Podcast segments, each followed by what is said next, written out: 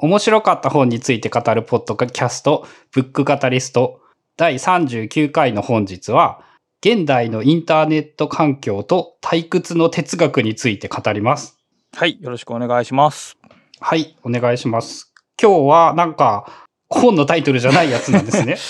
一応本のタイトル3冊紹介するんで3冊並べてもいいんですけども、と、以前3冊やった、えっ、ー、と、英語系、英語系新書、英語学習系新書の3冊をちょっとテイストが、えー、違うので、まあ、あえてちょっとタイトルをつけてみたという感じです。まあ、えっ、ー、と、タイトルから推測するに、退屈の哲学というものをタイトルにしつつ、まあその背景にあるインターネット環境というものが退屈を変えてしまったのではないかみたいなイメージですかね。まあ大体そういう感じで理解してもらったらいいと思います。で、まあ、なぜ今こう退屈の哲学をっていうことをまあ考えるか。まあ、てか退屈なんてものをまあ哲学で考える意義みたいなことをまあ最初に提示したいんですけど、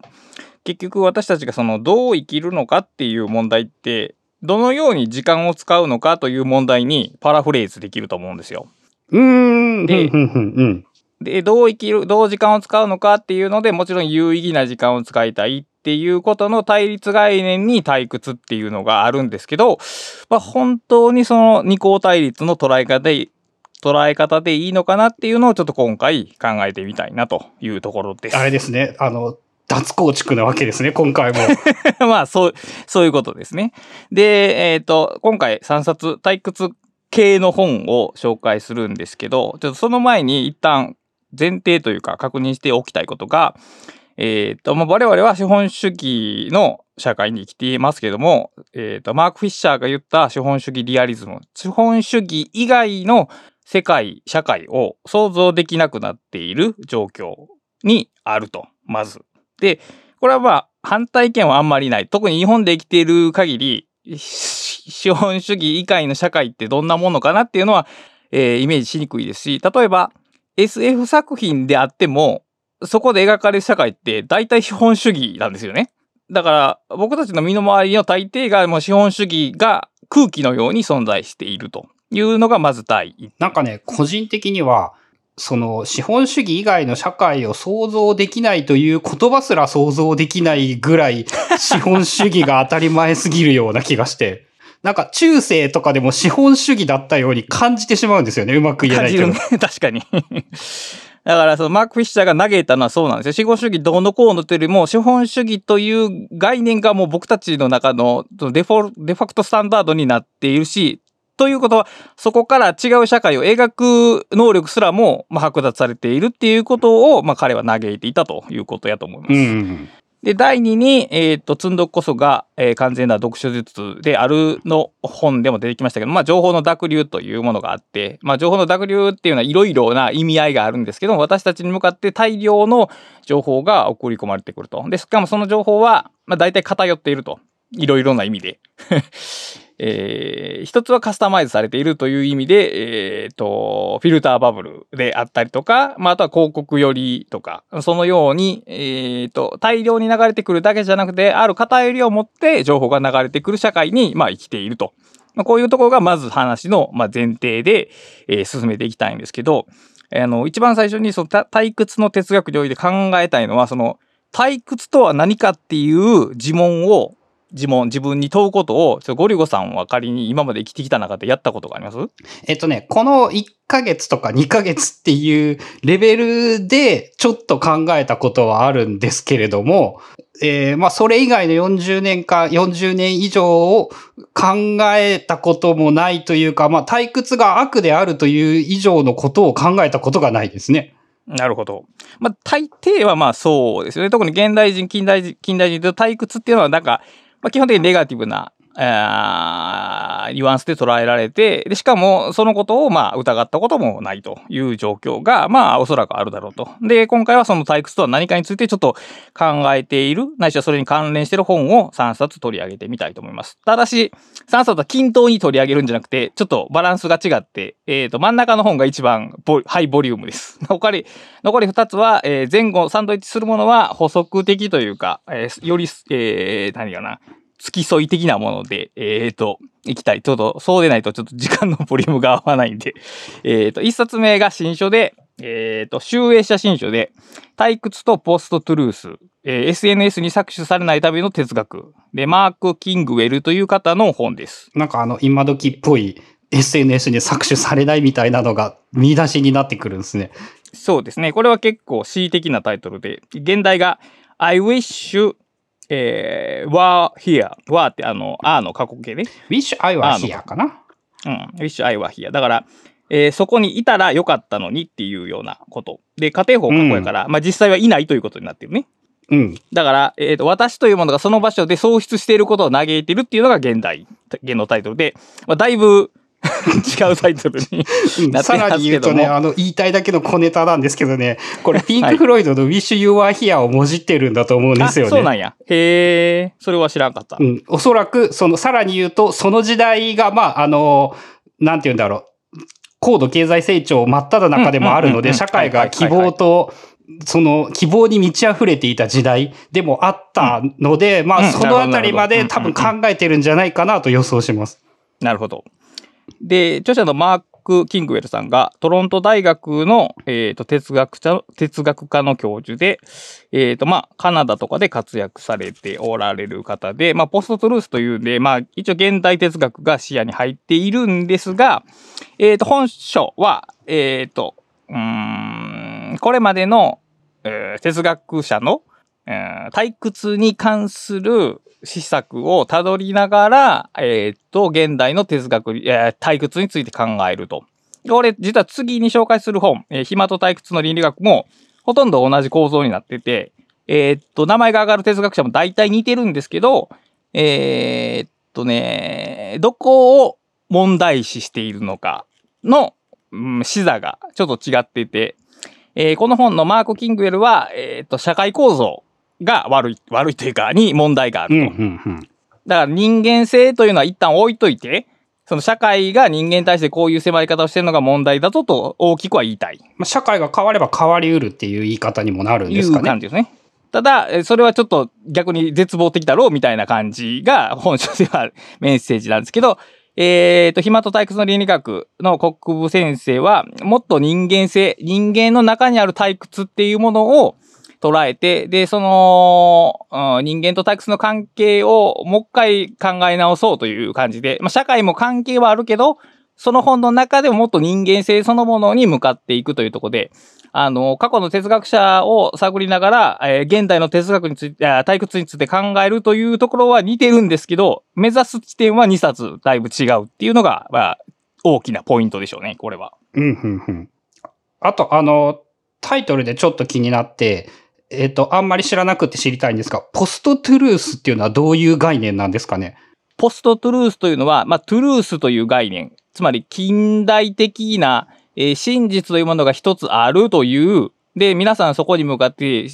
ー進んでいきましょうという、まあ、啓蒙思想的な考え方ですよね。大体は。あ、あの、真実はそこにあるっていう、うん。その哲学のかつて思われていたことに対して、うん。そので、後ポストトゥルースは、あの、そうです。ポストモダン以降ですね。要するに、ポストモダンがある種の相対主義と見られて解釈されたときに、えー真実っていうのはそれぞれの人の心の中にあるっていうもの。だから、絶対的な真実っていうのがないっていう状況を、まあ、基本的には悲観的に捉えるために使われる言葉ですね。真実が、まあ、その変わってしまった、そのポスト後の時代の、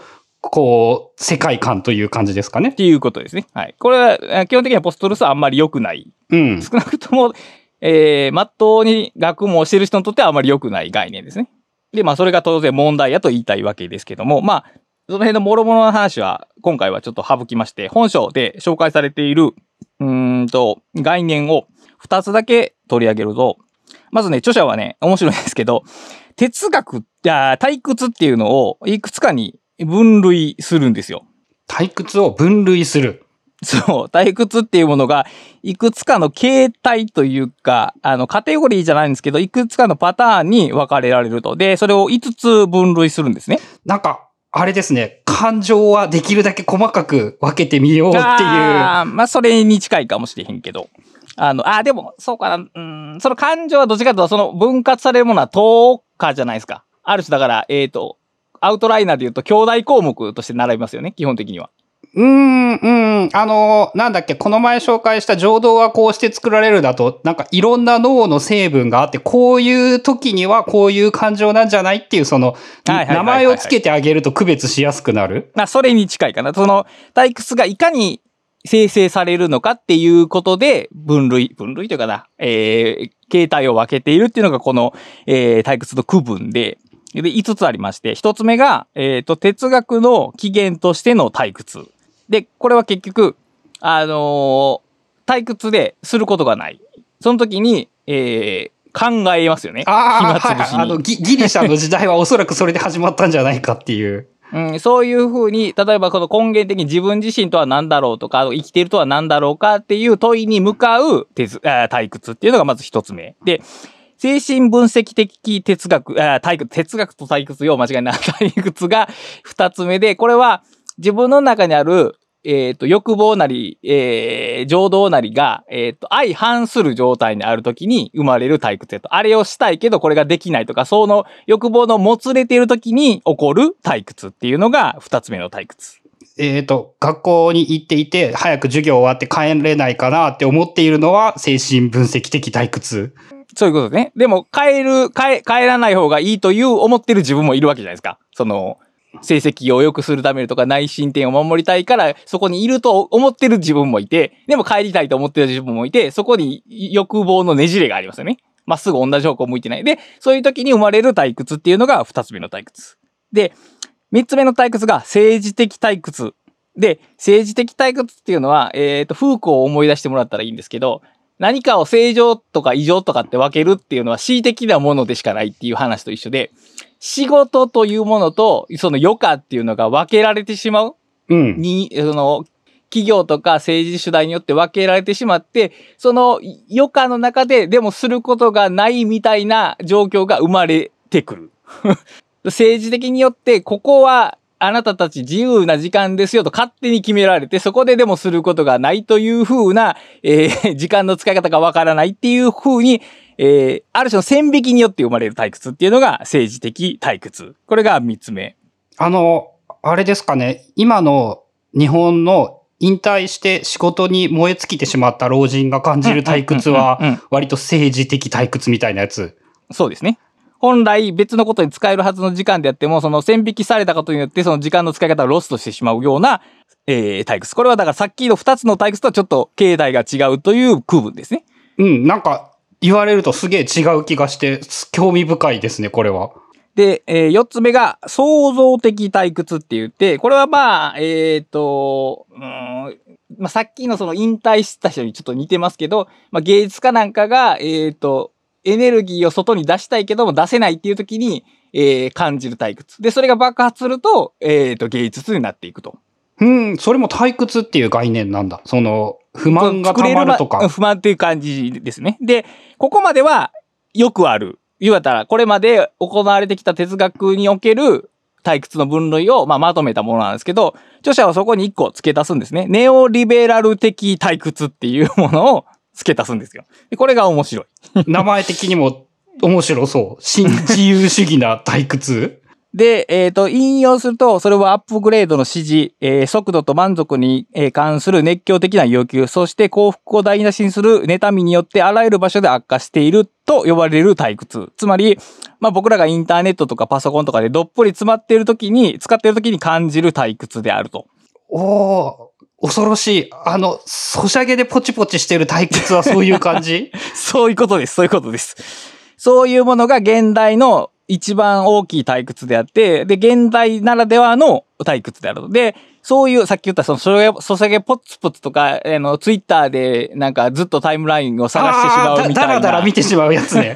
いうようなものを、そういうものを引き起こすものたち、SNS とか、えーデータベースとか、えっ、と、プラットフォームとかっていうのを、その一つのシステムとして、K として見たときに、彼はそれをインターフェースとして名付けてるんですね。インターフェース。で、インターフェースって、あの、説面じゃないですか。A と B の境界線にあるものじゃないですか、インターフェースって。境目ですよね。確か日本語訳をすると。で、まあ、それはだから、ある種 A から B に向かう入り口じゃないですか。うん。インターフェース。でインターフェースは入り口なんですけど、彼の言うインターフェースは入り口しかない。入り口だけそこに入ってもどこにも行けない。ただ、入り口があるというだけっていう意味で、インターフェースと呼んでる。悪い意味で使っているってことなんですね。そう、悪い意味でかなり使ってます。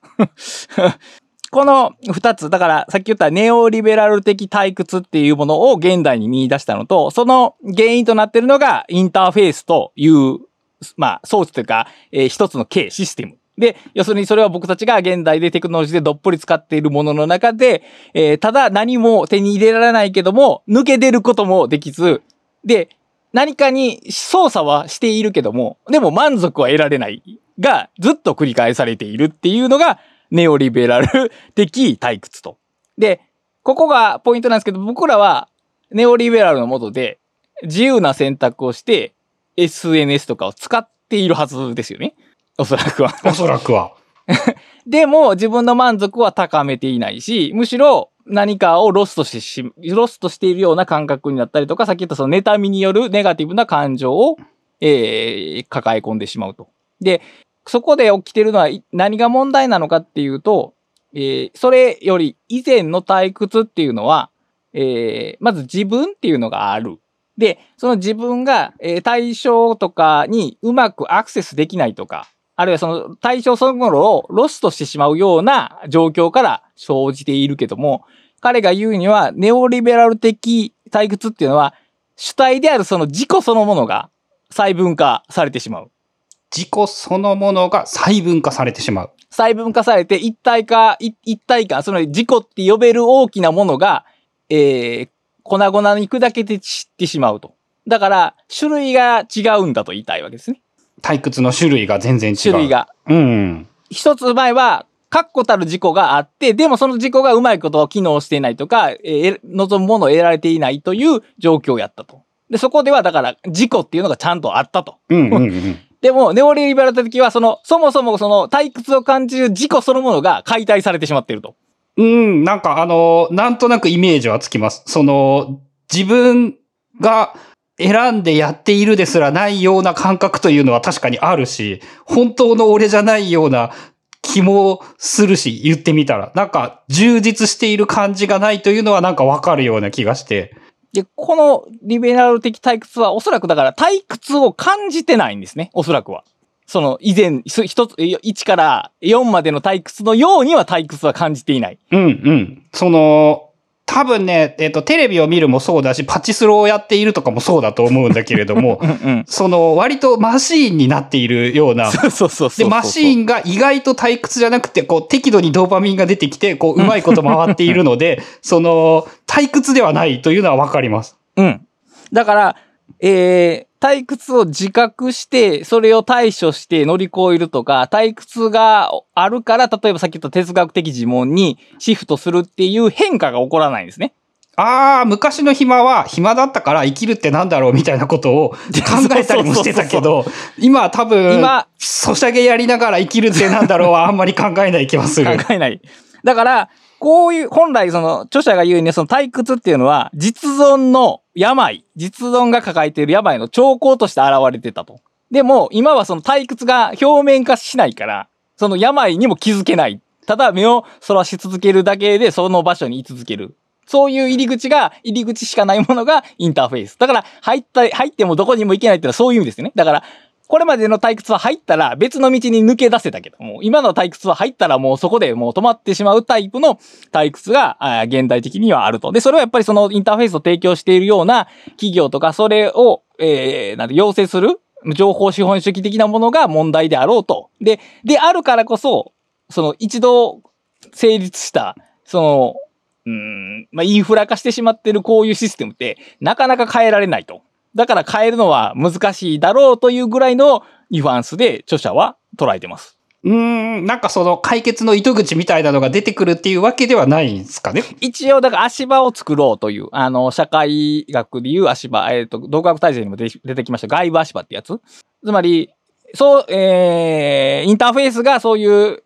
えーツールとか IT 機端末のシステムであるんであれば、それとは別のえー端末とかで人間のその退屈を、むしろ退屈と直面するようなものを作って考える力とか対話とか、共通の話し合いができる場を作ればいいとは言ってはりますけど、でも、でも具体的なしイメージはない。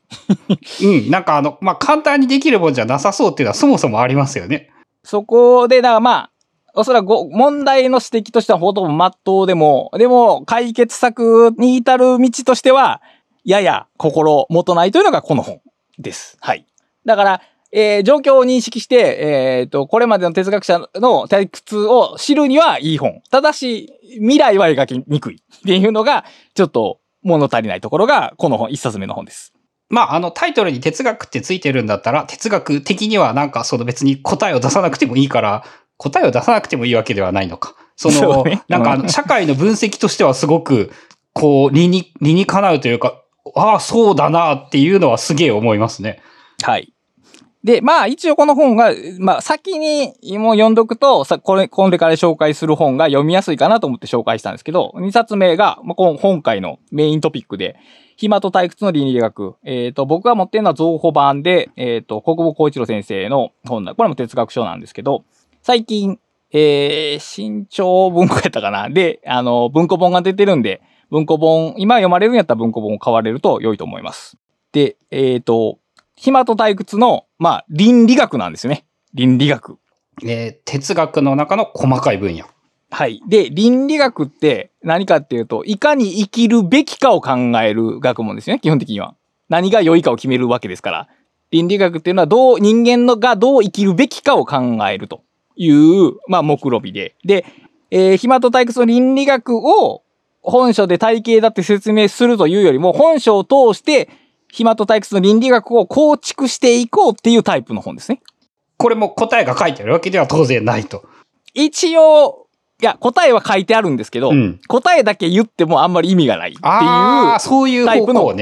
結論です。で、一応その、最終的には、暇と退屈の倫理学っていうところに至るんですけど、章立てが10、えー、じゃあ、7章立てで、1章から6章までのいろんな、その暇と退屈に関わる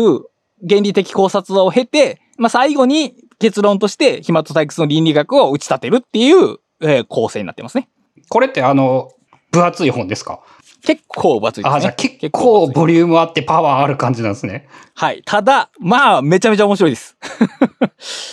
あの、読み出したら最後まですぐ読める。あの、国分先生はね、文章が非常にお上手なんで、あの、最後までスルスルと読めるし、最後まで読まし、読ませようっていう強い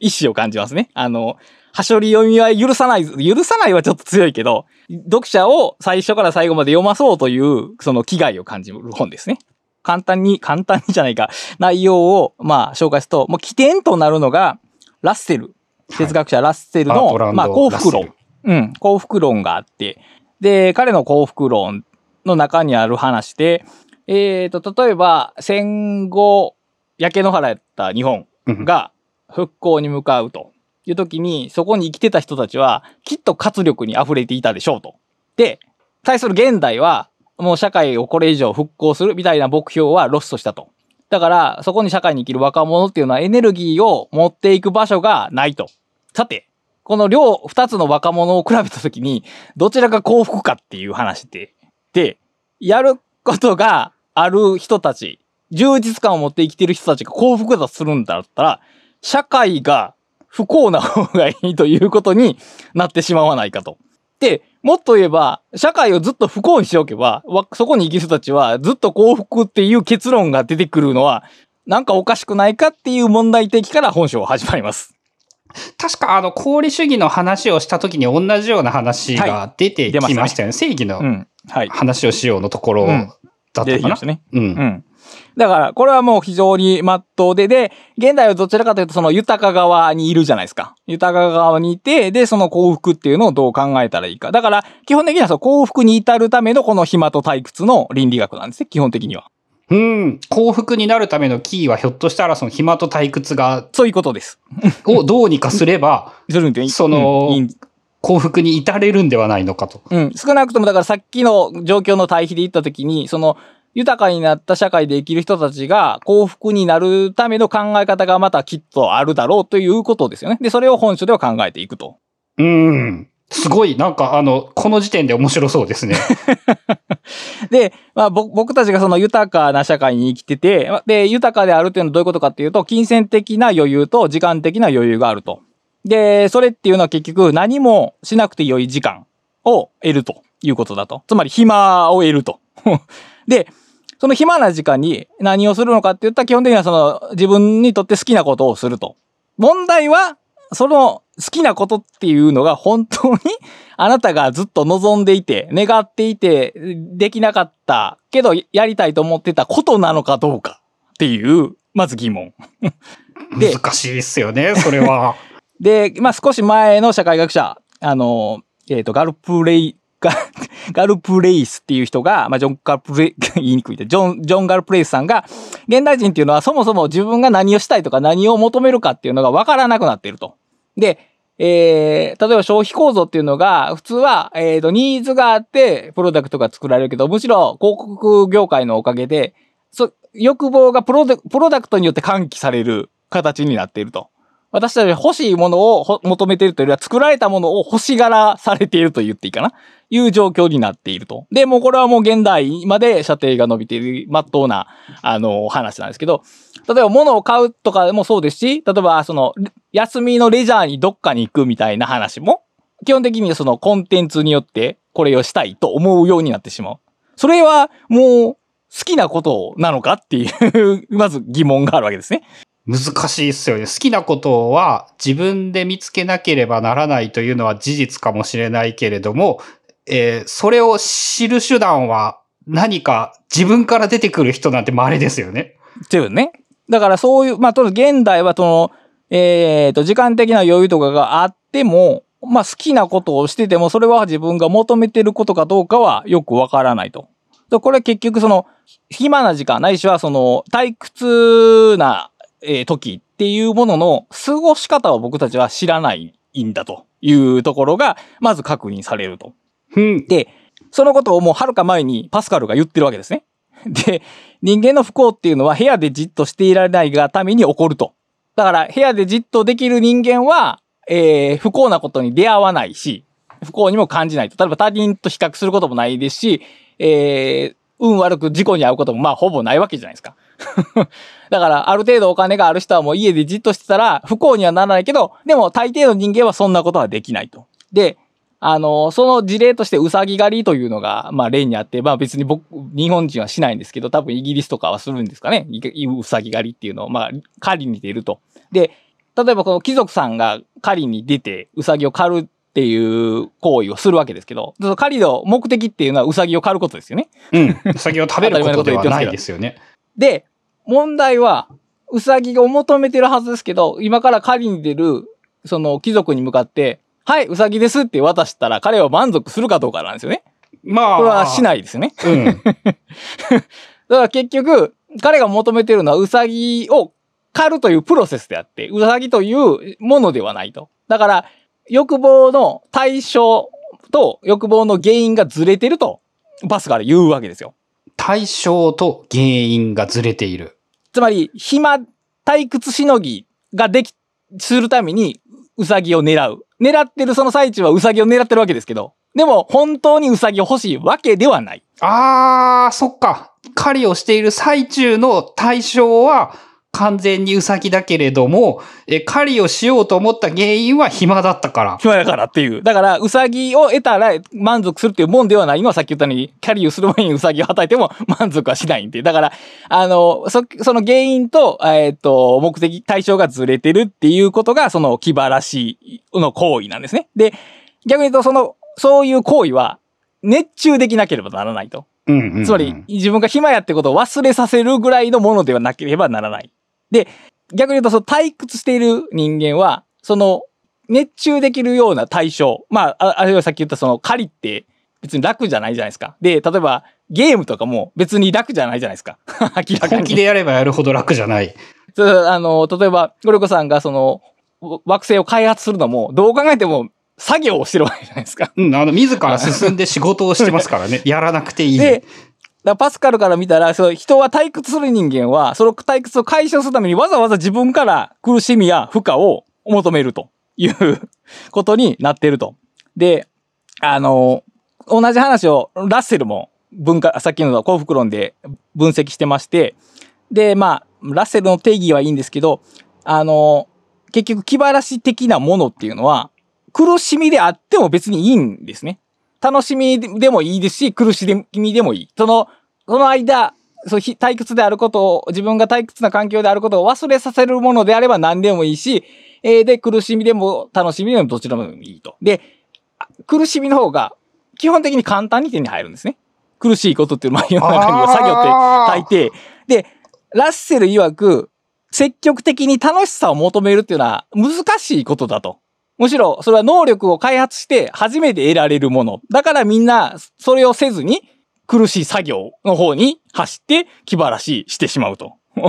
だから、著者、著者ってラッセルじゃなくて、コブさんね。著者曰く、問題はいかに楽しさを得るっていうこと、得るかっていうことじゃなくて、いかに楽しさを求められるようになるかだと。ここで問題をはっきりさせるんですね。いかに楽しさを求められるようになるかが暇と退屈に立ち向かうために大事なこと。そう。それを、それを手にしないと人はどうしても苦しい方に行ってしまうと。うん、あの、くる、苦しいことで退屈を紛らわすのは、まあ良くないっていうのがまず筆者のスタンスとしてあるってわけですかね。だからさっき言ったように、まあ、まあ良くはない、うん、良くはないですし、あの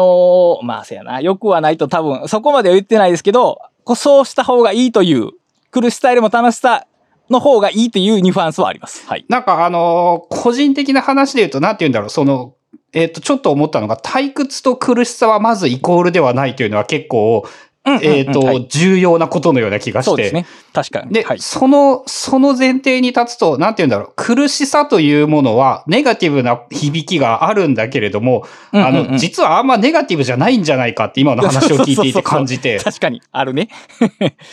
だとすると、その、まあちょっと本に対する疑問なんですけど、幸福を求める場合に、あの、苦しくてもいいんじゃないかみたいなことをちょっと思ってしまって。うん、確かに、はい。で、一応そのラッセルの結論として、ラッセルの幸福論の結論として、えー、っと、どうやって幸福の秘訣っていうのは、あなたの興味をできるだけ幅広くせよ。そしてあなたの興味を引く人や物に対する反応を敵あるものじゃなくて、できるだけ有効的なものにせよと、ラッセルは言ってるわけです。で、まあ、これは、おそらくはまあ別に全然正しいけど、えっ、ー、と、著者は疑問に思うんですね。例えばそういう今無力感に苛まれてる人とかに、この言葉を言ってま、果たしてそれで解決するのだろうかと。それは難しいんじゃないかということで、さらに施策が進んでいきます。はあ、今俺ラッセルの言葉聞いて、お、すげえ、本当その通りだって思ったんだけど、ダメなんだ。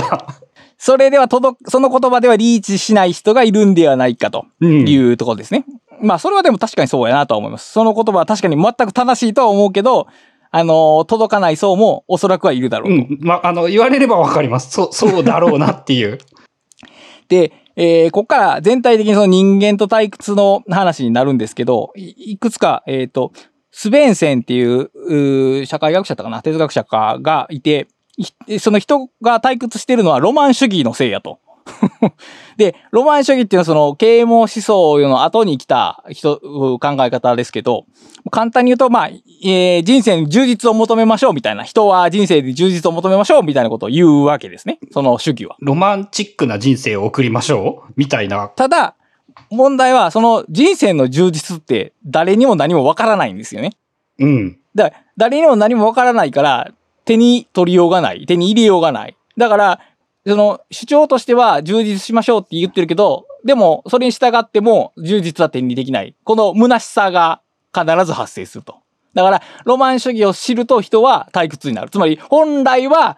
充実した人生を送るべきなのに、遅れてない自分っていうのが、その落差として生まれてしまうんで、これが退屈の原因になっていると、そのスベンセンさんは言ったわけですね。うんうんうん。で、これより、その、啓蒙思想より前の人類っていうのは、えー、集団の中に生きてて、集団に意味を求めてたわけですよ。個人の性っていうのは、まあ大したことではなかったと。だから、基本的には、あの、自分の人生をどうこう考える必要はなかったと。でも、えっ、ー、と、個人が、まあ、人権宣言のうちに個人が重要視されて、自分の人生の意味を考えなければならない。しかしさっき言ったように、人生の充実っていうのはわからないと。全然何もわからないと。だから、えっ、と、平等になった時にどうなるかっていうと、基本的にはその、周りの人と違う、ちょっといい暮らしをするとかっていう、えー違いを求めるようになっていくっていうのが彼の分析。ああ、そこでしか、その人、幸福をやっぱ他人と比べることが一番簡単だから、簡単っていう。うん。ついそこに行ってしまう。だからロマン主義、個人主義の中で人は他人よりもほにゃららするっていう方で、形で人生の充足をつい求めるようになってしまったっていうのが彼の分析。うんうんうん。わかる気がする。もう一個面白いのが、ウィリアム・モリス、モリスっていう人がいて、この人はあの、共産主義者なんですけど、共産主義が全然到来していない時に、彼にとってはもう共産主義っていうのはもうほぼ、えっ、と、もう運命に決定された、到来が決定されたような出来事だったらしいんですね、彼にとっては。もう、共産主義ってのはもう絶対来ると。で、彼は考えたんですね。共産主義になった社会で、人々は労働の時間以外をどうやって過ごすのかを共産主義が来る前に考え始めたらしいんですよ。で、あの、今日革命が到達すれば私たちは自由と暇を得る。その時大切なのはその生活をどうやって、えっ、と、飾るかだ。と。もう考え、彼はもう考えたんですね。うん。で、えー暇な時間がやってきた時に人々は自分の生活を芸術的に、いえっ、と、飾ることができる社会っていうのが豊かな社会だと。で、これは非常に示唆的ですね。だから、僕たちも現代は、あの、機械化によって、ある程度暇な時間っていうのは手にしたと。で、どう時間を使ったらいいかっていう示唆を、もう、モリスさんは考えたわけですね。芸術的に生活を彩ることが、あの、暇の有効な時間の使い方だということを、まあ、言ってたと。で、もう一個、あのこれに似た話で、えっ、とね、ベブレンっていう人がやはりまして、で、漢字では、えっ、と、勇敢って書いて、あの、ある暇っていう、勇敢階級っていうのがね、お金持ちですよね。あの、ま、勇敢マダムという言葉がよく出てくる。そうそうそうそうそうあれですね。で、ヨーロッパのその勇敢階級を分析した人なんですね。で、著者、えー、国分さん曰く、そのベブレンのその勇敢階級理論っていうのは、えー、だいぶ突っ込みどころが多く破綻しているけども、彼のその分析の中で、唯一面白い、えーやこ、この論で役立つのが、その勇敢階級の人たちは、暇の過ごし方を知ってたと。おー、めっちゃね、得意そうですね。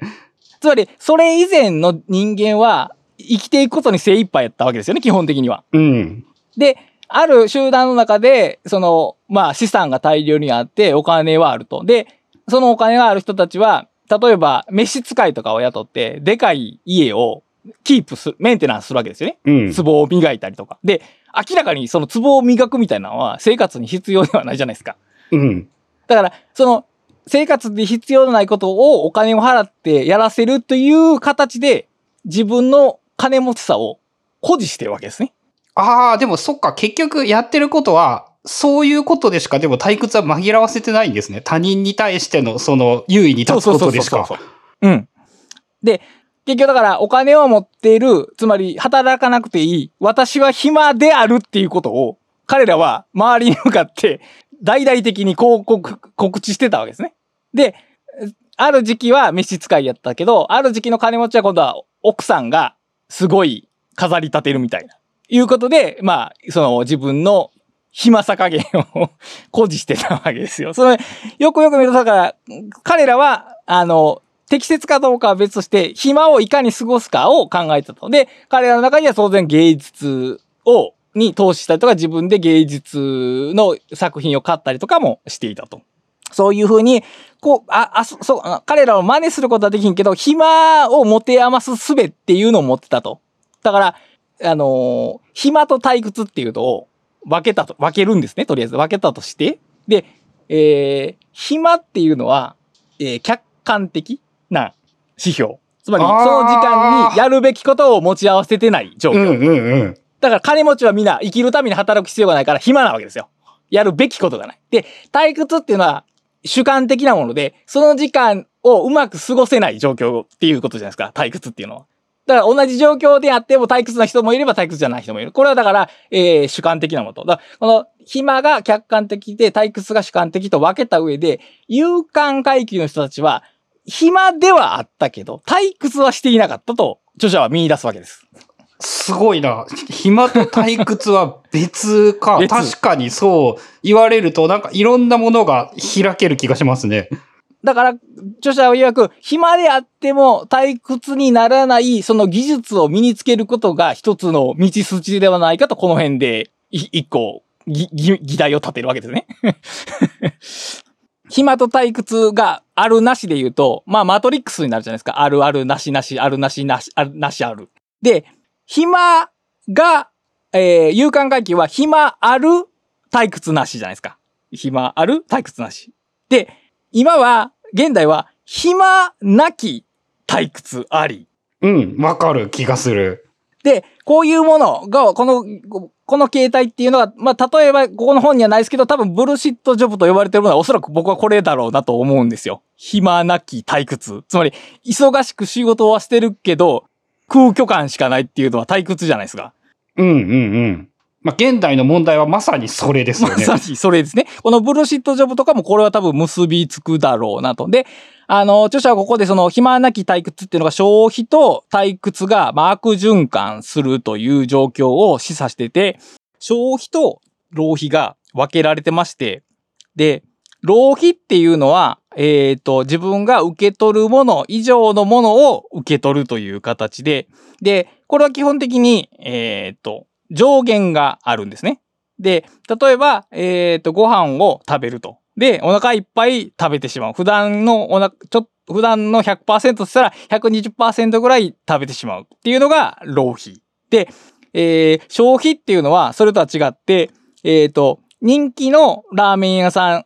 があるから、それを食べに行くこと。で、これは、ある種の栄養摂取というよりは、記号の、記号を消費してるんであって、えー別のラーメン屋さんが人気になったらまた行くし、別のラーメン屋さんが人気になったらまた行くっていう風に再現がないと。だから、消費をしてる限り終わりはないと。で、えーこれはさっきの、えーっと、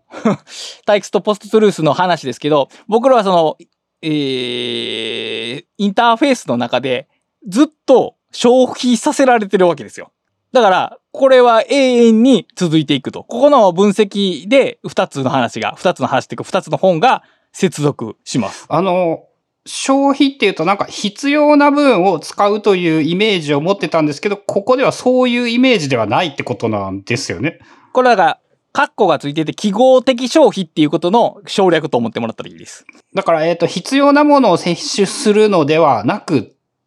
その、まあ、需要を生み出されてといういニュアンスでもあるのか。と、だいぶ前で、い1回目か。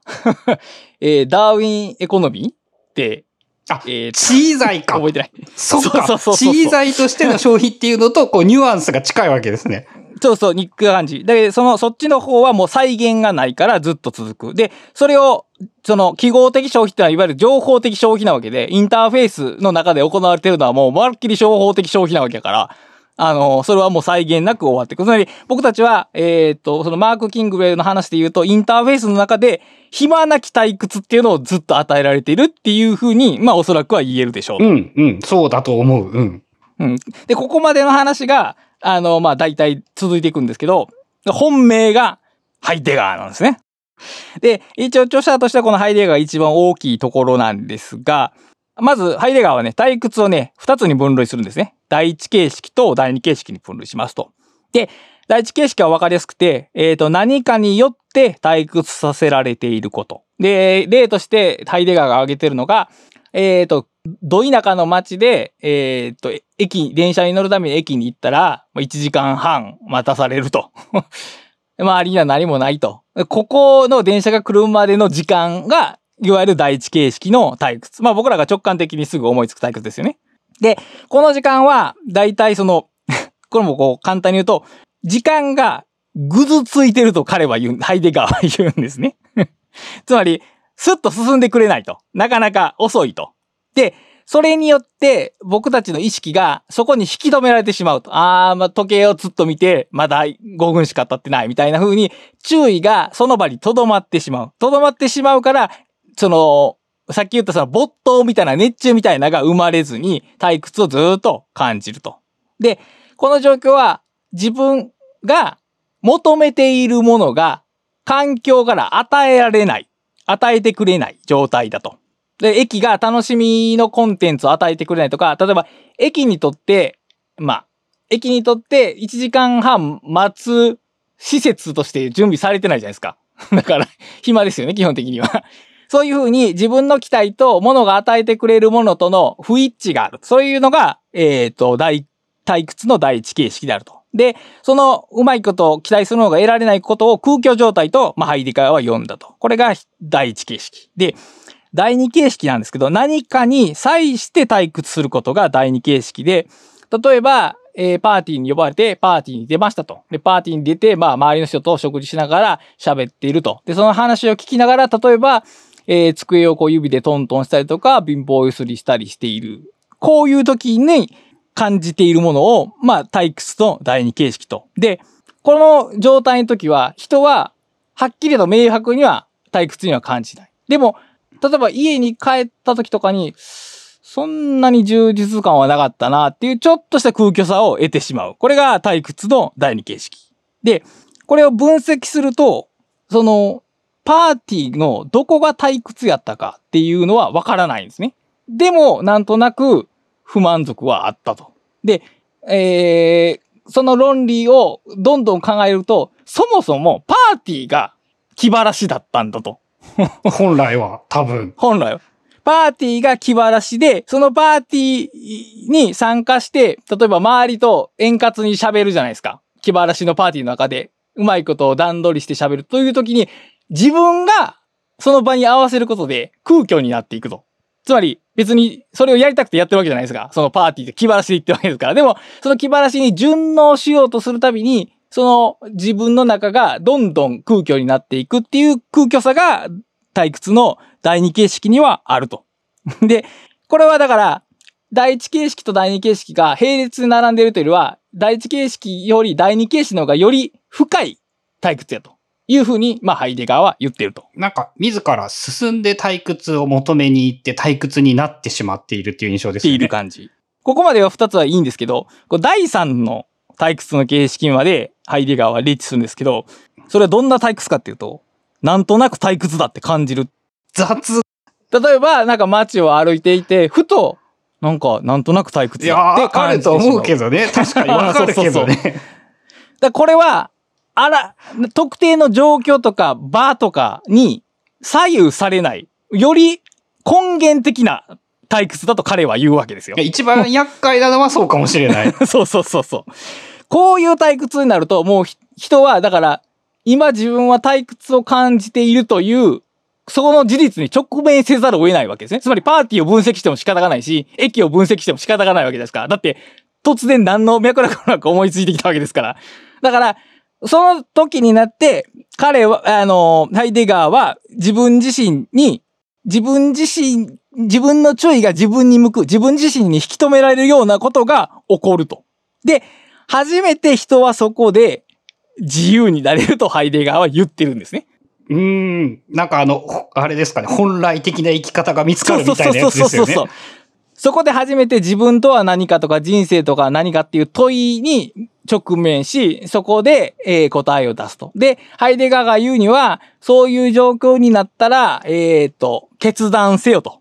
その自分が自由なる、自分の自由を行使せよってことですね。だから、えいろんなことが選べんねんから、その自分は何であるとかっていうことに答えを出して、その答えに沿って行動せよと、ハイデガーは結んでるわけですよ。で、著者はそれが不満なんですね。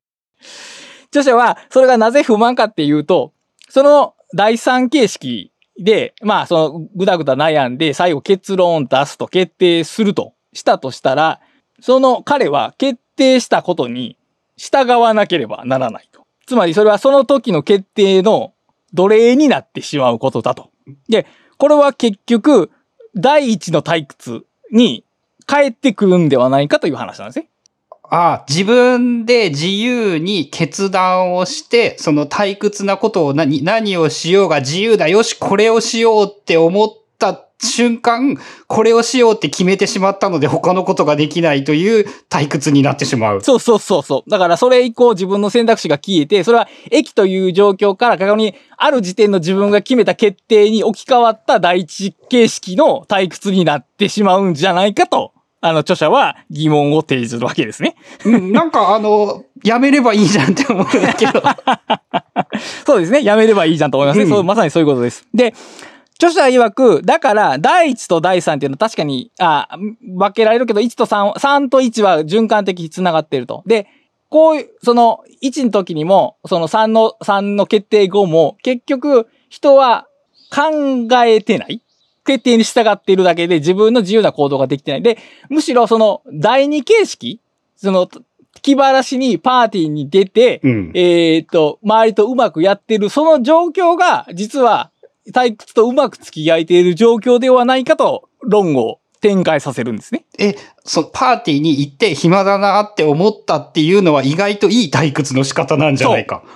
つまり、一つ、ここで言えるのは、退屈っていうのは、その、切り離せるものではないという認識があるわけですね。そう、なくならない。どう頑張ったってなくならない。なくならない。そうそうそう、なくならないと。で、なくならそうとしたら、その、ずっと夢中になってたら、なくなら、なくなるじゃないですか。で、ずっと夢中になってるのは、ある種の奴隷ということですよね。あー状況の奴隷自分、しかも、うん自分が気づいてない奴隷だから立ちが悪い。うん。っていうことで、まあ、そういうとこに行く時があるにしても、むしろ日常の大半は実はその第二形式の、ちょっとなんか退屈でも、まあ、それなりにやっていく、いけてる状況なのではないかと。だから、著者にしたら1と3っていうのはかなり極端な状況なんですね。で、2が日常に近いっていう認識。ああ、そ、だから、あえっ、と、どちらかというと退屈というものに対するやっぱ見方を変えろみたいなことですかね。だから、ハイデガーは第3こそ解決だって言ったんですけど、著者は戻って、いや、違う、実は第2のあり方の方が人間らしいんではないかということを言いたいと。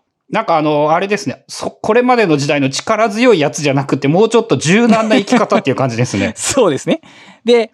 結局その退屈っていうのは、あの、なぜ起こるのかっていうと、いうふうにその人類史を、まあ、探ってるわけですけど、まあ、ごく簡単にまとめると、人間がその、定住し始めたからだと。うんうんうん。で、定住する前は移動するじゃないですか。移動するっていうことは、新しい地形とか情報に出会うわけですよね。つまりそういうのに対処する認知能力が脳に備わったと。ただ、定住すると、風景は変わらないわけじゃないですか。というか日常は繰り返しですよね。これはだから、認知エネルギーが余ってしまう状況だと。ああ、じゃあもう遺伝子変わらない限りダメなんだ。僕らが定住しているこの状況において認知エネルギーが余るっていうことによる退屈を感じるってことはもう絶対に避けられないという話なんで、ね。だから退屈ってのもあると。あるという上で、じゃあ、それどう付き合えばいいのかっていうと、決断して、そこから一切考えなくなって夢中になって生きていくだけの人生じゃなくて、その退屈とうまいこと付き合って周りとやっていく、そのあり方ではないかというふうに話をまとめるというか広げるっていうわけですね。これが僕はね、面白いなと思いました。あの、極端なことを言ってしまえば、結局退屈は退屈だから諦めろっていう言い方にも取れるんですかね？いやー、でもまあ、ちょっとそこが、もう、まあ、もうちょっと、あの、まあ、上回っているような気はするんだけれども。で、ハイデガーが、その、第三の形式にこだわったっていうのは、さっき言ったように、その、自分自身を、に対して問いかけできるからっていう。で、それが結局自由だからっていうことだったんですけど、ハイデガーの中では、それをできるのは人間だけやと。人間だけがそういう自由を持ってて、トカゲはそんな自由を持ってないっていう考え方ですね。で、まあ、ハイデガーはまあ、あの時代の極端な、あの、人ですから、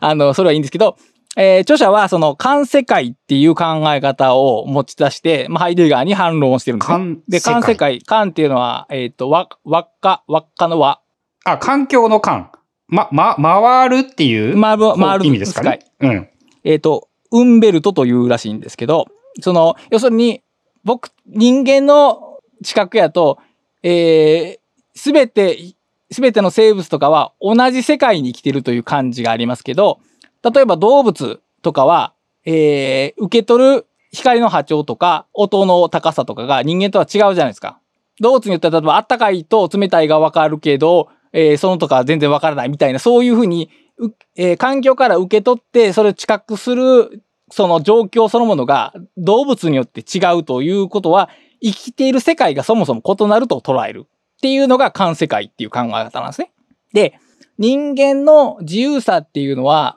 何かっていうと、この環世界を移動できる力の大きさやっていう話に著者はなっていくんですね。で、例えば、難しいですけど、例えば人間は猿がどんな風に生きてるかをなんとなく想像できますよね。なんとなくなら。うなんとなくね。で、まあ人間同士やったらもうちょっと想像できますし、人間に近いとか、あるいは鳥とかもなんとなく想像できますけど、でも逆にトカゲは人間がどう生きてるか多分想像しにくいと思うんですよ。うんうんうん。こういう風に、この環世界を超えられる力、別の環世界へと移動できる力がある種の自由であって、しかもそれが人間を、まあ、他の生物とやや違うとこに置いている能力の高さだったと。うん、人間の、その、他の動物との違いで一番重要なのは、その、環世界を移動できる能力。移動できる力。で、環世界が移動できるから人は退屈を感じてしまうと。つまり、ここじゃない世界を想像できてしまうから退屈を感じると。だから、ここの世界しかなかったら、没頭するしかないじゃないですか。例えば、えー、トカゲは多分ずっと没頭してますよね。その、周りから入ってくる情報に対して反応するだけなので。うん、だからやっぱあれですよね、能力が、無駄な能力がついて、えっ、と、余計なことを考えられるようになってしまったから退屈というものを感じられるようになってしまった。ということだと。まあ、それがさコミュニケーション能力につながってるとは思うんやけど、まあ、退屈っていうのはそういう能力として出てくると。だから、あの、環世界能力の高さを、その、生かそうという。まあ、だからあるっていうことを認めて、あの、ある時は一つの世界に没頭したらいいし、そうじゃない時は環世界を移動する能力を使っていったらいいと。いう風に、そのハイデガーの考え方をバージョンアップしてるのが著者の考え方です。あー、熱。退屈に際して、まあ、まず一つは退屈であることは人間にとって避けられないものであると。それはおそらく多分遺伝子的にそうだと。うん、そうですね。うん。で、その上で、えっと、どんな生き方をしてても、まあまあ退屈を感じないことうんはおそらくない。まあ100%ずーっと熱中している状態というものがもし仮にできたとしても、それは退屈じゃないかもしれないけど、その熱中の奴隷になっている。うん。ああ、ある程度退屈を認めることは、まず、えっ、と、退屈と付き合うために、えー重要なことだと。で、その上で、その環世界を移動すると、なんかその退屈との付き合い方っていうのが、なんかこう、いまいち繋がらなかったというか、自分の中で。普通の言葉遣いと逆なんですけど、何かに熱中すること、没頭することは、動物的に、動物になることって言ってるんですよね。うん、あの、わかる気はします。言われると、そうな感じはする。で、そうじゃない状況が人間的であることとうんうん、うん。いうことなんですね。だから、人間的であることをありつつも、時々は動物的になっていこうというふうに主張していると。だから、環世界能力を捨てるわけでもなく、それだけでもないっていう、その二つの、あの、人間のその、知性の使い方をもっとバリエーションを持って受け取ろうってことですね。割と全般的にやっぱあれなんですかね、捉え方を変えようというニュアンスなんですかね。うん退屈というものに対して、えっと、退屈を消そうとするんじゃなくて、退屈というものはむしろその、捉え方を変えれば全然悪いことではない。捉え方を変えるっていうことが、えっ、と、非常に重要なことなんですけど、それどうやって変えるかっていうと、これはね、本書を通読してって書いてるんですよ。つまり、さっき僕らが、僕が言ってきた哲学者の様々な議論がありますよね。それを自分なりに読み通して、それをどう受け取るかを自分でなりに発見すること。そこが鍵である。めっちゃ難しいようなんや。だから、僕がここで今言ったまとめっていうのは、本当にその1ページ目をなぞっただけで話しちゃって、なん、これを聞いても何の意味、いや、何の意味もないは言い過ぎない。大して意味はなくて、本書のその議論を通じて、さっき言ったその退屈とは何かっていう自己認識、自分の中にある認識を変貌させることが重要であるというのが、本書の一番面白いところで難しいところですね。まあだから、あの、答えを言ってしまったら、えっ、と、うん答えじゃないってことなのかな？だから、本書の目指したい答え、いや、答えはまとめられるけど、だから、例えばそれでこういうとこが足りてないみたいなツッコミは、基本的には意味がないっていう話ですね。結局、世界の捉え方を変わらない限り、その退屈の捉え方が変わらない。変わらない。で、その捉え方を変えるために、いろんなこの論述を、まあ、読んでいって自分なりに考えましょうっていうことが言われてるんで、だから俺はもう読むしかない。その効果を求めるんであれば、読むしかないというところ。なんかあれですね、一回読んだだけじゃわか、わかる気がしないような感じもしますね。うん。ある絶対的に退屈から解放される方法っていうのなくて、そのそれぞれの人が自分の人生において退屈とどう付き合うかを発見するしかないってことかな。で、そのヒント、か、発見するための目線の変え方みたいなヒントが本に書かれている。書いてるという感じ。で、それをちゃんと論述を追っていきましょうっていうところが、まあ、ポイント。で、一つの別の方針としては、その、さっきも言ったんですけど、消費と浪費の話で、その、浪費っていうのは、まあ、贅沢だと。浪費は税、消費じゃない、消費が贅沢って思われますけど、実は浪費こそが贅沢だよ。で、贅沢を取り戻そうと。で、贅沢っていうのは何かっていうと、例えば、100均に行ってたくさん物を買ってきて家に物があることはこれは贅沢ではないと。そうじゃなくてなんか、一品物の何かとか、えー、手作りの何かとか芸術品とかっていうものを持つもの、持つこと。これが贅沢であると。だから、やっぱりその生活の中にある種の芸術性。でもこれはだから、アートとしてというよりは日常生活の中で、そういう非、なんやろ、マスプロダクトのものかなそれはマスプロダクトだけじゃなくてマス情報みたいなのも多分含むと思うんですけど、っていうのを入れていこうっていうのが一応本書のまあ、メッセージになってます。あの、ブックカタリストの多分前アフタートークで喋ってた話だと思うんですけど、えっ、ー、と、例えば、えっ、ー、と、長野県の山の上の宿に集まって2泊3日、えっと、本を読むことしかしない旅行、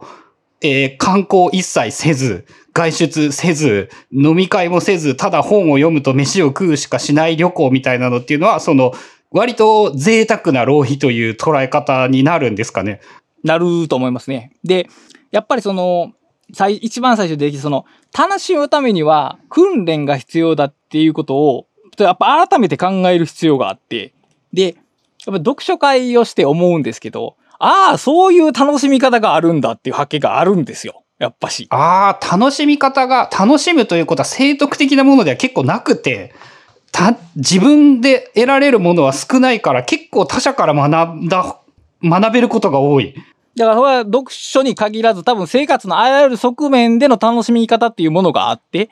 それを学んでいけば、その楽しむことは増えていくし、まあある種退屈っていうのも形を変えていくだろうと。で、少なくともその暇のない退屈っていうものからはおそらく解放される。そういうの近寄りたくなくなってくるみたいな変化は多分あるんじゃないこれは別に本書の話じゃなくて僕の考えですけど、いうところがあるんじゃないかなと思います。それはあるかもですね。うん。うん。だから、まあ、退屈をどう捉えるかっていうのは、まあ、そう、個々人が考えてもらったらいいんですけど、その楽しみ、楽しむための能力を増やすっていう、その、目指す方向で、自分の中でそれを取り入れたりとか、例えばこういう情報発信っていいかな？情報発信とかでその楽しみ方を広げていくっていうのは、ある種のアンチインターフェースなものなのかなという感じがあります。そうですね。情報発信だって、時間効率で言ったらいいわけじゃない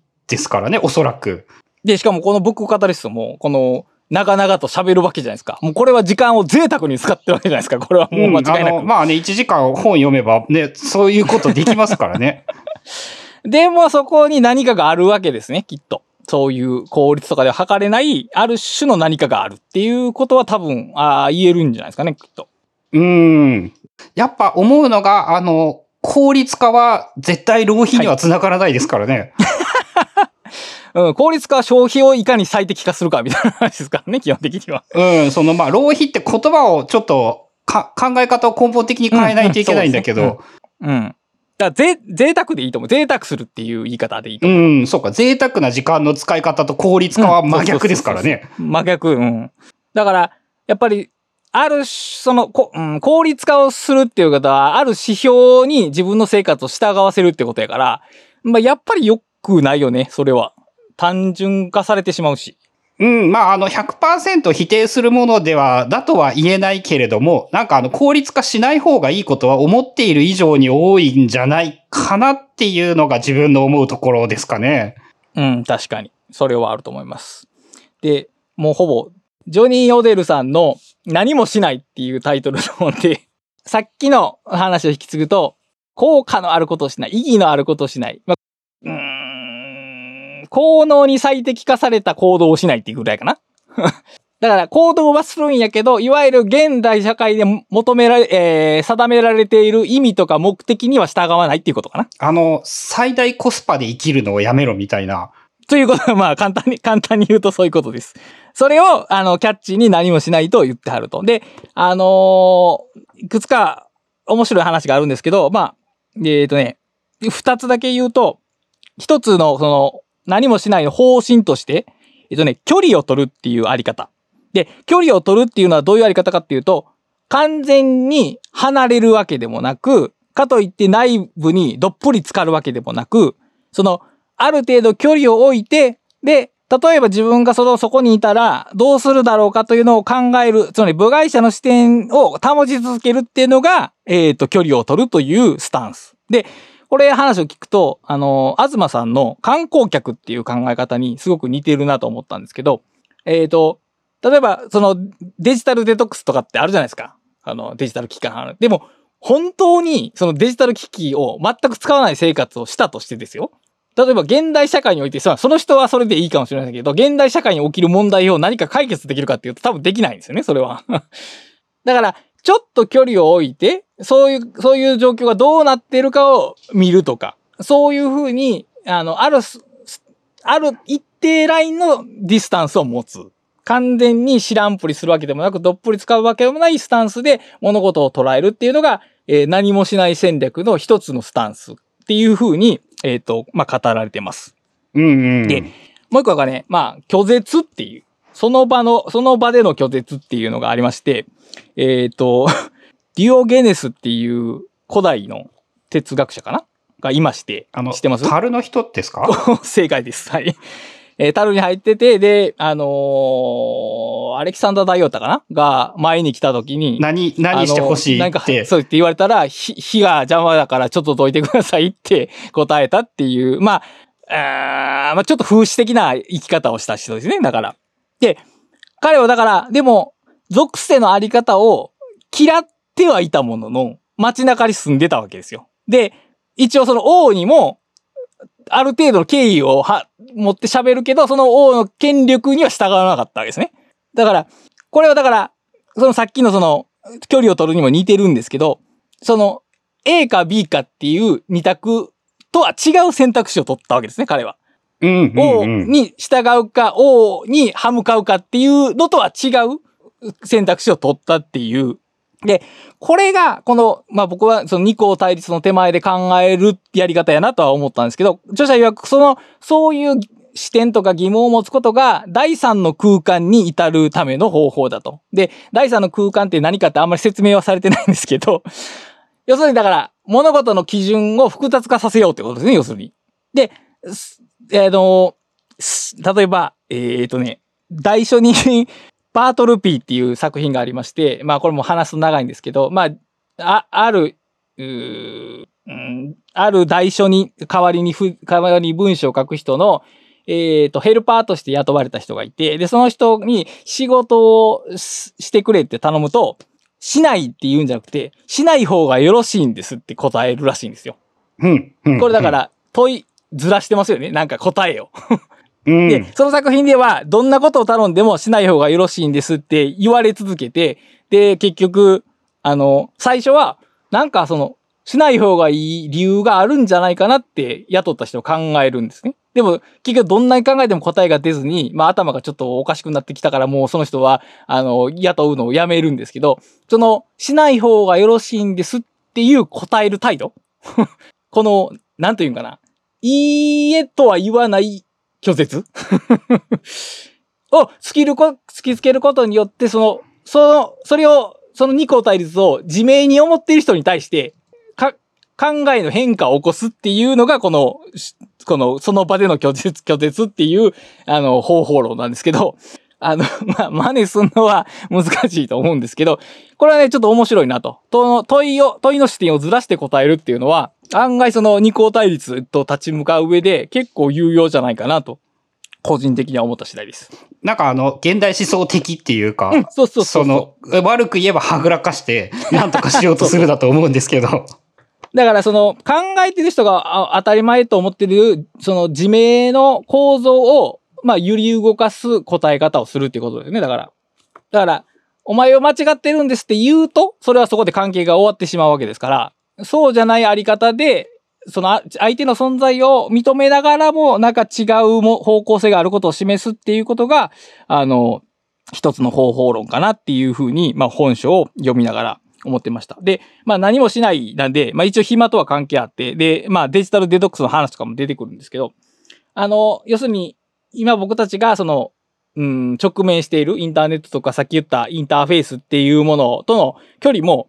やっぱり全然使わなかったらええっていうもんではないなとは思うわけですよ。実際使ってますし。だから、でもかといってそれを当たり前のものとして是、是としてするのも、まあおそらく違うでしょうから、なんかそのような距離の取り方っていうのを、まあ本書から学んだかなっていう感じです。あの、ディオゲネスの樽の人の話がなんかいろんなことを象徴している感じですね。うん、うん、うん。確かに確かに。そのすべてを拒否する、拒絶するわけではないんだけれども、俺は俺の生き方をしていて、そうそうそうそう。でも俺のは俺の生き方とか言いながらその都会に住んどいて何言っとんじゃっていう突っ込みどころもあるんだけれども、そうあった方がいい。だから、やっぱりその、森とか離れで住んでる人の方が、決断してる感じがするじゃないですか。でもやっぱりさっき言ったように、第三形式なんですそれはやっぱし、そこは。第三形式に陥ってるように見える。ああ、自由だって言って、その森に行ってしまったら、今度もう森から出れなくなって、で、ね、それね、街で住むという選択肢を失ってるわけですからね、その人は。そう、逆に言うと。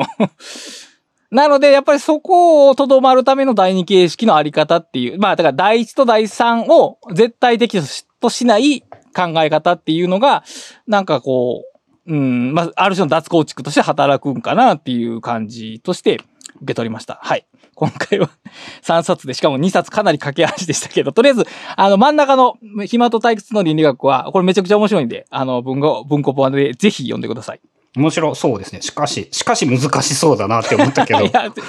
あ、でもね、やっぱり、あの、他の哲学書に比べると随分読みやすいですね。うん、あ、ジャンルとしてはやっぱまあ哲学書ですよね。うん、そうです、そうです。うん。で、まあ、あの、出てくる人も言ったら、そのラッセル、パスカル、スベンセンは哲学者ではないか。まあ、ヘーゲル。でもまあ大体有名どころですね。ショーペンハウアーとキルケゴールも出てきて、この辺の人たちが大体これまで暇とか退屈について論じてたらしいです。で、やっぱり2冊のともに同じ名前が出てくるんで、あ、これは系譜なんだなっていうのは確認できましたね。うん、そうですね。あの、いいわゆる哲学の歴史で幸福とか、その、そういう話出てこないですもんね。なんか、うん、そうですね。うん。カントも幸福論とか言ってたはずなのになんかその歴史を読んだら全く出てこないし、ラッセルも出てこないし、っていう感じですね。そうですね。でもこれ結構重要なことですね。日常をどう生きるか、暇とどう付き合うのかっていうのは、僕たち、ある種の自由人になったわけですから、まあ、勇敢、まあ、勇敢とまではいかなくてよ、まあ、ある程度暇を持つ、持てるようになった家電製品のおかげで日常生活にも、ある程度時間を確保できるようになった現代人だからこそ、しかもその集団に意味を見出すんじゃなくて個人に意味を見出す、見出さざるを得ない性だからこそ、その時間をどう使うのか、あるいはそのロロマン主義的なものがもたらすその欠落感みたいなものとどう付き合うのかっていうのは改めてね考えておいた方がいいテーマかなっていう気はします。今だからこそですよね。なんか退屈に耐えられなくなったっていうか、あのね、うちの息子がね、まあ、せ、あの、あんま世代間の断絶みたいな言い方をするのはあれなんですけど、やっぱね、なんとなく印象としてね、5分の暇が耐えられないっていう印象はあるんですよね。で それは結局ね、そのインインターフェースにどんどん引き込まれてしまう兆候ですからね、結構危ないですね。まあ、その、なんて言うんだろう、こ個人とか社会とか、あんま、なんていうの世代とかそういうもののせいにはしたくないし、まあ、あくまでも俺から見た印象というだけなので、まあ、ただ時代の傾向としてはそういうものは現れているだろうなと思うし、自分も、なんて言うんだろう、やっぱ、えっ、と、ちょっと昔を思い返して、駅で3分暇だとスマホを取り出すし、うん、わかりますよ。それは。それは非常によくわかります。いや、僕もだから、あのエスカレーターとかエレベーター乗った瞬間にツイッター開きますからね。もう、これ時々、あの、あ、病気やなって思いましたからね、ある時。そう、一応それを意識して、例えば、えっ、と、自分の場合 iPhone で、えっ、と、Twitter のアプリは消したんですよね。なるほど。代わりに暗記アプリを開こうと思って。う んなるほど、なるほど。とか、その、えっ、と、概念として身につけたのが、その情報が増えないツールをインター、インターネットにつながってはいるんだけれども、その、情報が勝手に増えないツールをできるだけスマホでは使うようにしようというのを意識していたりして、うん。だから、こういうの結局そのデジタルデトックスから言うと非常に中途半端ですけど、やっぱこれぐらいが多分日常的に妥当かなという。まあ人によってその LINE の上下はあるんですよ。まあそれなりの付き合い方を自分自身で見つけていくっていうところが、まあ妥当な方法でしょうね、きっと。そうですね。まあ、スマホを持たずに外に出てしまうと、今や電車乗れねえし、買い物できないし、あの、確かに。10年前ですらそんなことはなかったですからね。そうですね。確かに。うん、財布持たずに出ることはあるけれども、スマホ持たずに出ることは、ふもう、もうちょっと困ってできないし。まあ、あの、やっぱね、そこをでも退屈のために使ってしまうのも、ん？退屈を持て余すことは、やっぱり、そうですね。退屈であることは幸福ではおそらくなさそうですからね。うん。退屈を感じてしまう。だからさ、この、さっきの話で言うと、その駅の待ち時間とかにも、鉄道マニアの人だったら全然暇しないと思うんですよ。それはだから、駅を楽しむ心構えができてるからですよね。うん。だからそういう心構えが増えたら、もちろんいいわけで、楽しむ訓練をいろんなとこにしていきゃいいと。で、それは結局そういうことしても一線のとこにもならないからこそ、資本主義にとらわれないで済むっていうのことが言えるんじゃないですかね、きっと。あとはなんかやっぱ暇だから、その退屈にならないというか、うんうんうんうん、うん。暇の方が退屈にならないとやっぱ不思議な感触はあって、その都会の忙しさはやっぱね、その退屈を許してくれない。違う違う。えっ、と確かに、暇を許してくれないから退屈になってしまう。うんうんうんうん。確かに。なんかやっぱ難しい、難しくって答えは出ないですけれども、なんかやっぱ読んで考えることはいっぱいありそうですね。うん、これはね、あけ結構てか、あの、早い読んどきゃよかった系の本でしたね。それはそう言われると読んでみようかなですね。はい。ということで、えっ、と、感想や質問などがあれば、ハッシュタグ、カタカナでブックカタリストをつけてツイッターでつぶやいていただけると、えーゴリゴとクラシタが確認して紹介しようと思います。それでは今回もお聞きいただきありがとうございました。ありがとうございます。